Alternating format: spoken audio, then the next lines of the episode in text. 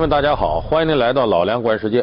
最近卫生部出台了一份报告，名字叫《二零一二中国出生缺陷防治报告》。在这份报告里披露啊，中国现在出生的一千六百多万新生儿当中，有九十万新生儿生理上有缺陷，这个比例可以说高的有点令人感到触目惊心。么是什么原因造成了有这么高比例的出生缺陷儿呢？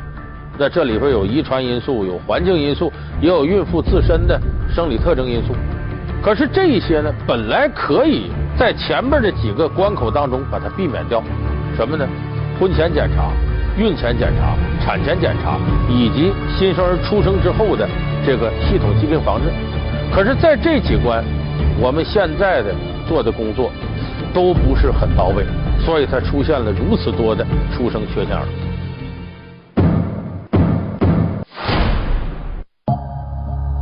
在中国，平均每三十秒就会降生一个缺陷儿。是什么原因导致缺陷儿出生的比例逐年升高？好像已经很少听说有人就是婚前还要去做检查了，都没做婚检。作为第一道防线，强制婚检是否应该恢复？面对情感与理智的纠葛，究竟该不该让有缺陷的孩子出生？老梁观世界为您深度解读缺陷儿预防缺了啥？那么我们刚才说到这个出生缺陷儿的比例呀，在逐年在升高。那么它给这个社会带来的危害是不言而喻的。亲亲妈妈。真棒，宝宝，哎呦，真乖。您家孩子什么问题呢？就是智力差。智力？嗯，然后就是生活方面什么都不知道。多大了？现在马上快三岁了。中国是出生缺陷高发国家之一，平均每三十秒就会有一名缺陷儿出生。从卫生部公布的以医院为基础的监测数据来看，我国的出生缺陷率从2001年的千分之十点五逐渐走高。到2007年达到千分之十四点八。比较普遍的一些疾病就是唇腭裂、先天性心脏病、颈膜膨出、脑积水、马蹄足内翻、肛门闭锁、肠梗阻、脑瘫，基本上是这些是常见的。如果有一个脑瘫小孩，可以说是一个脑瘫小孩的灾难，以及这个家庭和社会这个这个巨大的负担。估计。每年约有二十万到三十万肉眼可见的缺陷儿出生，加上出生数月和数年后显现出来的，总数可达八十万至一百二十万，约占每年出生人口总数的千分之四十到千分之六十。全国累计有近三千万个家庭曾生育过出生缺陷和先天残疾儿，占全国家庭总数的近十分之一。确实，我们相信电视机前的几乎每一位观众朋友，您可能都会了解到身边或多或少有这样的例子。比方说这个出生儿啊，呃，什么神经管畸形啊，呃，什么脑瘫呐，先天性心脏病啊，你就会看到这个孩子出生了，你说都是父母身上掉下来的肉，谁不心疼啊？带着这孩子东跑西颠，各处去治。可是这种先天缺陷、出生缺陷极难治愈，往往最后的结果是呢，孩子一辈子痛苦。家长也痛苦，好好一个家，往往被脱离的七零八落，甚至债台高筑，啊，最后酿成很多人生的不幸。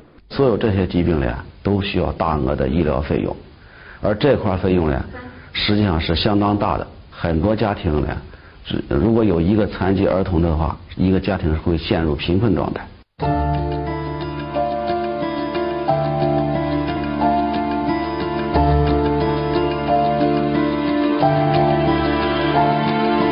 这是一群特殊的孩子，他们的身体有着这样那样的缺陷，注定将面对不完整的人生。从我们工作实践中发现，就是说，呃，很多家庭把这个孩子遗弃在这个街头巷尾、公园、厕所这些不偏僻的地方。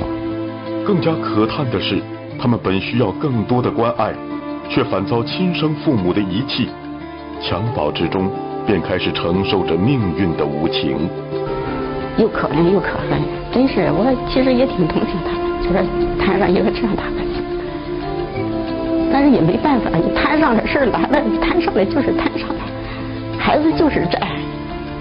我说你把这个推给社会，推给国家，我觉得也不是太合适。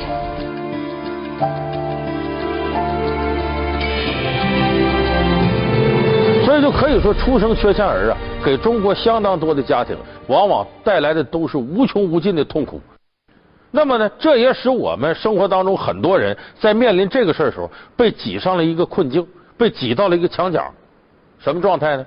比方说，马上就要生产了，大概八个月、九个月了，发现这个孕儿啊有缺陷，怎么办？这孩子是生还是不生？就这一点是最令人纠结。支持孩子生的说，那你这个大小是个性病啊。他就有缺陷，那我们现实当中残疾人很多呢，那不是性命吗？你不该保护他吗？那都是娘身上掉下的肉，那得要啊。还有一种观点认为呢，你这孩子呀，就别要了。你说拖累全家，孩子也痛苦，你们大人也痛苦，就算了，就不要了。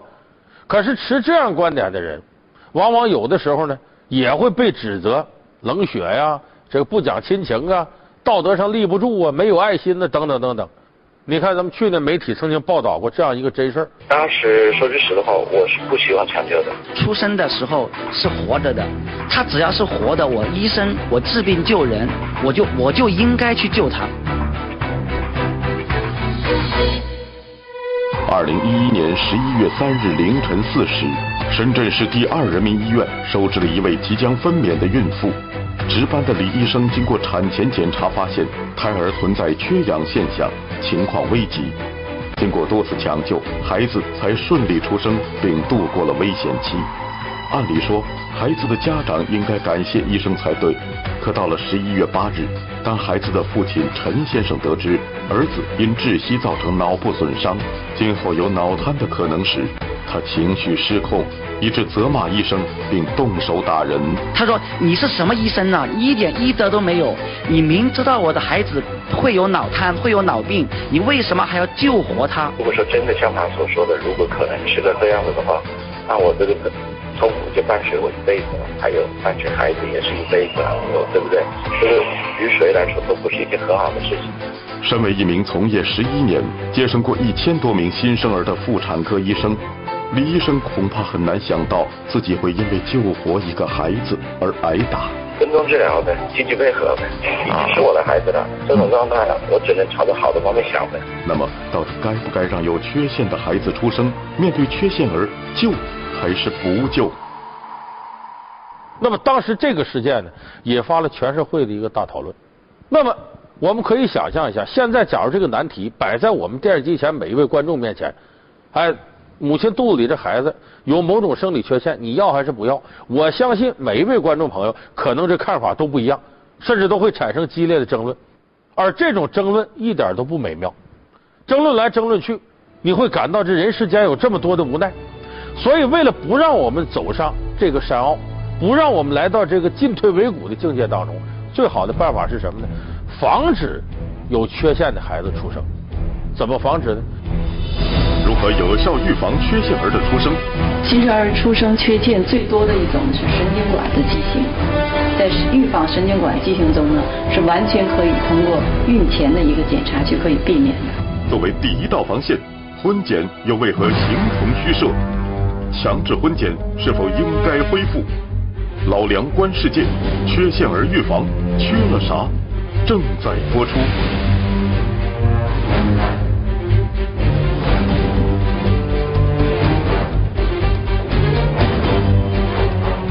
怎么防止呢？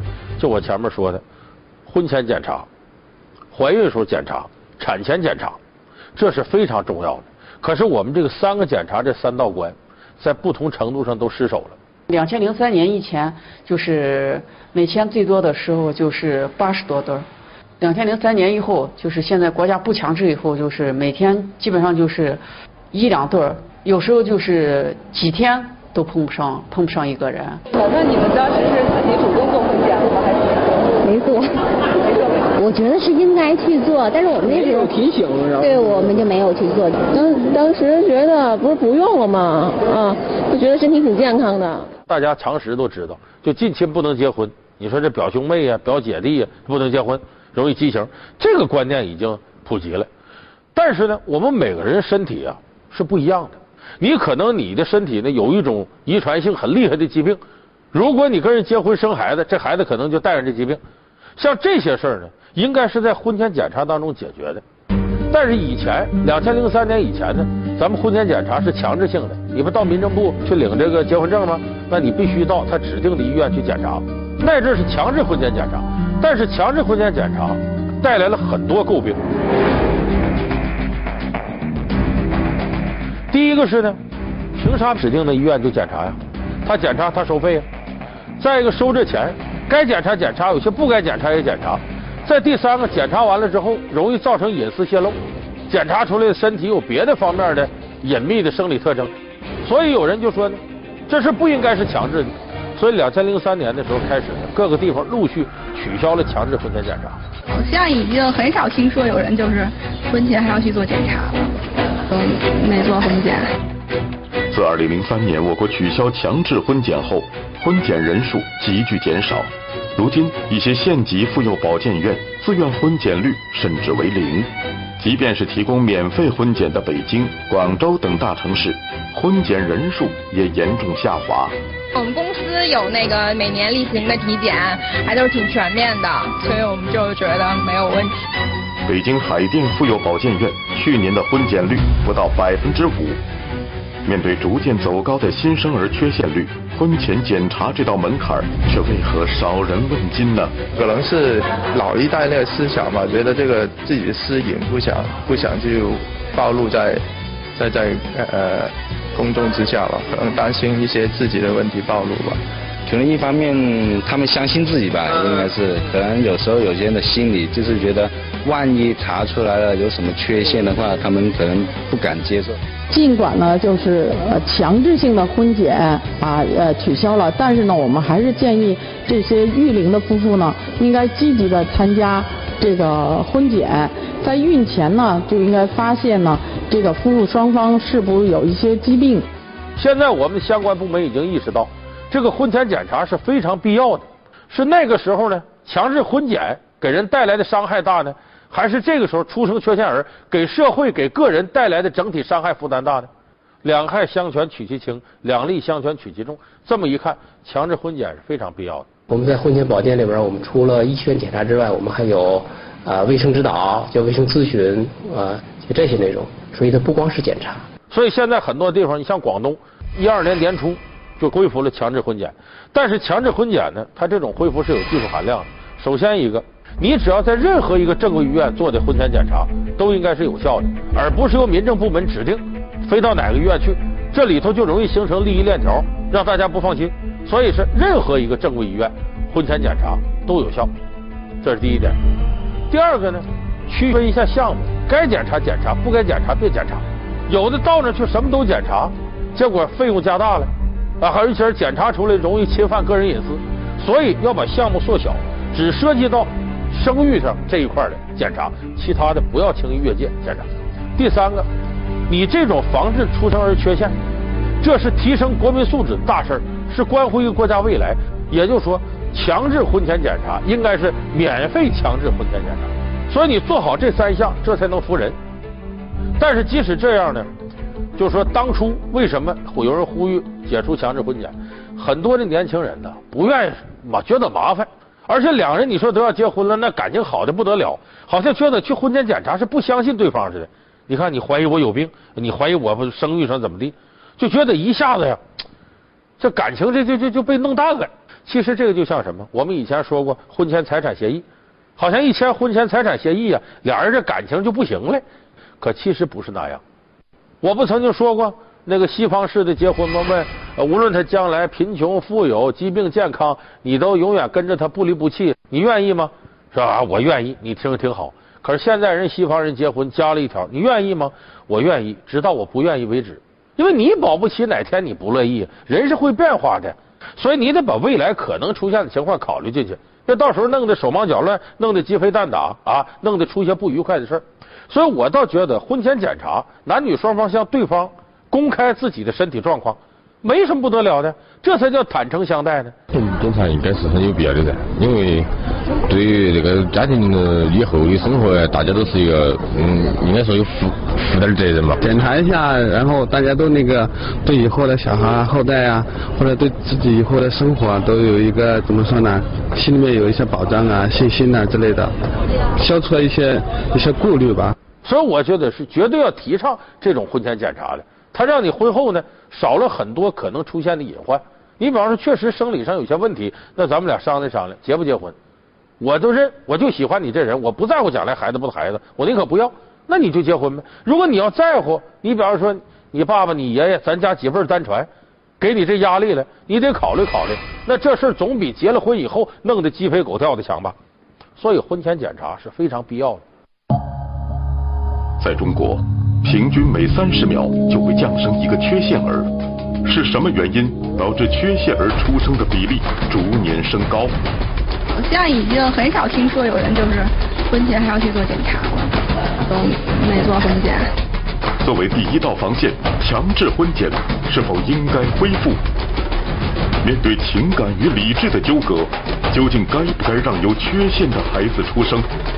老梁观世界为您深度解读。缺陷而预防缺了啥？所以婚前检查是非常必要的。所以这个恢复之后呢，接下来几道关相应就好办了。你像这个怀孕的时候的检查和最后这个呃产前检查，这几道关把好了，问题就不大了。因为我们现在这份报告里边显示的呢，你比方说这个有生理残疾的这个孩子出生之后，往往是有多少种情况呢？有百分之二十五的可能呢给治好了。这就说我们新生儿保健这块呢，孩子一出生，咱们加强这个力度，就有残疾给他治好。呃，这一块有百分之二十五的孩子很幸运是这样的，还有百分之三十五的孩子呢有残疾，一出生就死了，没过了这关。另外有百分之四十出生是活了，带一辈子残疾。所以你看，这百分之四十，这个比例也吓人呐。孩子痛苦一辈子，家长也跟着痛苦。现在我我有的时候看到那些小孩啊，真的长得真的很可爱，但是有的时候你想象他十年、二十年以后是什么样的，真的很让人心疼。特别是就不说他以后能不能工作吧。就是他以后自己生活能不能自理都不一定，很着急，真的很着急。你像农村有些家庭，这个治疗费用太高昂，两口都在外边打工，有了这么个孩子了，还有生理缺陷，怎么办？你说你治不治？孩子都出来了，所以我们说呢，这几关咱要给他把严了，避免这个悲剧呢。就等到这孩子出生了，我们再想到这些这些，那都晚了。尽可能在前几关呢，咱们通过协商的方式把这些事儿解决了，从而呢，这不光是你个人家庭的悲欢离合的问题，它也涉及到整个社会成本。因为任何一个残疾儿，你要把他养大，你养大这个成本不光你个人担负，整个社会都要担负。所以我们要尽可能降低这种成本，就在前几关都把它把好。那么当然，我们说有的时候呢，这几关你都把好了，也很难免这种事情就一律不发生，那是不可能的。这个高是跟什么有关？高发的出生缺陷导致了多少人间悲剧？它到底是哪些因素造成的？什么铅呀，什么的重金属啊，还有那个那个，还有一些那个病毒感染，还有一个就是抽烟。怎样才能做到优生优育？建议呢，就是育龄夫育龄的夫妇最好还是在三十岁之前呃生育孩子，有害因素的影响会减少，那么出生缺陷的概率呢也会明显的下降。怀孕期间，准妈妈们又该注意些什么？老梁观世界，缺陷儿预防缺了啥？正在播出。这个高是跟什么有关呢？跟这么三个原因有关。头一个就是环境因素，咱们众所周知，这些年很多地方那个有一些这重金属之类的都进入到土壤、水、空气当中，好多地方污染的厉害。这个环境一改变，就容易改变这个新生儿父母的一些生理数据，这些数据的改变就容易造成俩人结合以后孩子畸形，孩子有缺陷。所以环境因素占一块，第二个遗传因素，这个遗传因素这些年随着科学的发展呢，我们发现越来越复杂。我们原先说近亲不能结婚，畸形儿，可是不是近亲的，它也容易出现畸形，就是你某一个遗传数据不对，比方你隔辈遗传，这一点你很难通过就是婚前检查呀这方面能把它防治，而且有的呢，它也是孩子在成长过程当中才会出现，不是一出生才发现，所以这类的遗传因素现在看越来越复杂，我们在这方面要加大这种科学研究力度。那第三个原因是所有原因里最重要的一个，就是缺陷儿的父母，他们自身的问题，他们自身的行为习惯。我还是积极提倡，尽量手机不要放在裤兜里头。我们在调查，百分之六十人男同胞都放在裤兜里头，这样离得睾丸非常近的，它一种辐射就可以可以造成你这个睾丸的损伤。咱们现在有不少朋友，比方说男的女的，俩人都抽烟。一说要生孩子，要要孩子，乐乐乐乐，戒烟不喝酒，形象说法叫封山育林，管这个叫。可是其实您可能不知道，您抽了那些年烟，到现在戒这一年半年要孩子，用处不大。所以有的时候咱觉得我的孩子得健康，你得看你健康不健康。种瓜得瓜，种豆得豆，所以你自己的身体素质非常关键。要因为自个儿的习惯把自己身体造坏了，孩子也受牵连了。你说你遗憾不遗憾？你作为父母的内疚不内疚？可咱们有很多当父母的不体会这个。我不说人皆好生，不见得好养生之道；人皆勿死，不见得勿作死之为。有的人呢，小烟小酒，在咖啡馆里边找吸烟区，喝着咖啡，抽着烟，天天在电脑前。咱不少女孩子现在处于这样一种状态。其实这就是亚健康。你抽烟喝酒不良习惯，晚上到点不睡觉，再加上上班有压力，有的白领嘛。自己一天很焦虑，好多这个孕妇她在怀孩子之前生活习惯极为不健康，怀上孩子才想起我要按时睡觉怎么着，再大补把自己补的挺胖，那已经用处不大了。所以就还有最重要一点，你要是真是要孩子，你想要的话，咱们更早一点把生活习惯调整健康点，别弄得到怀孕时候才想起这个事儿来，那很有可能你的孩子因此就会造成出生缺陷。你说你遗憾不遗憾？愧疚不愧疚？所以咱们不仅治标，他还得治本。那么最后还得说到一个事儿：现在医学研究表明，如果男女要孩子年龄都比较大的话，这个孩子出缺陷的可能性就大。女性高龄的时候，年龄太高的时候，她的卵巢的功能不太好，这个这样的话排卵不成熟，卵泡不成熟，容易导致先天性的胎儿。所以呢，全世界都把三十五岁作为一个高龄产妇的诊断标准。所以，我现在从我个人角度，我有个观点，就是要么你这辈子丁克家庭，你不要孩子；你要要孩子，就早点要，不要是自己是高龄产妇的时候承担各种风险，还有可能把这种风险直接带给自己的孩子，到那个时候就悔之晚矣。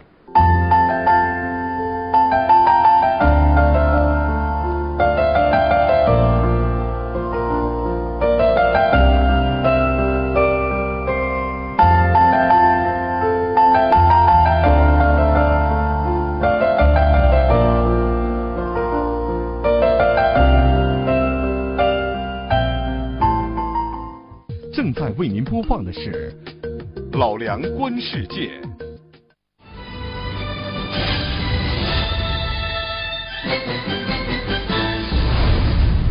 好，感谢您收看这期《老梁观世界》。您有什么看法？可以通过屏幕下方我们新浪官方微博地址和我们联系。我们下期节目再见。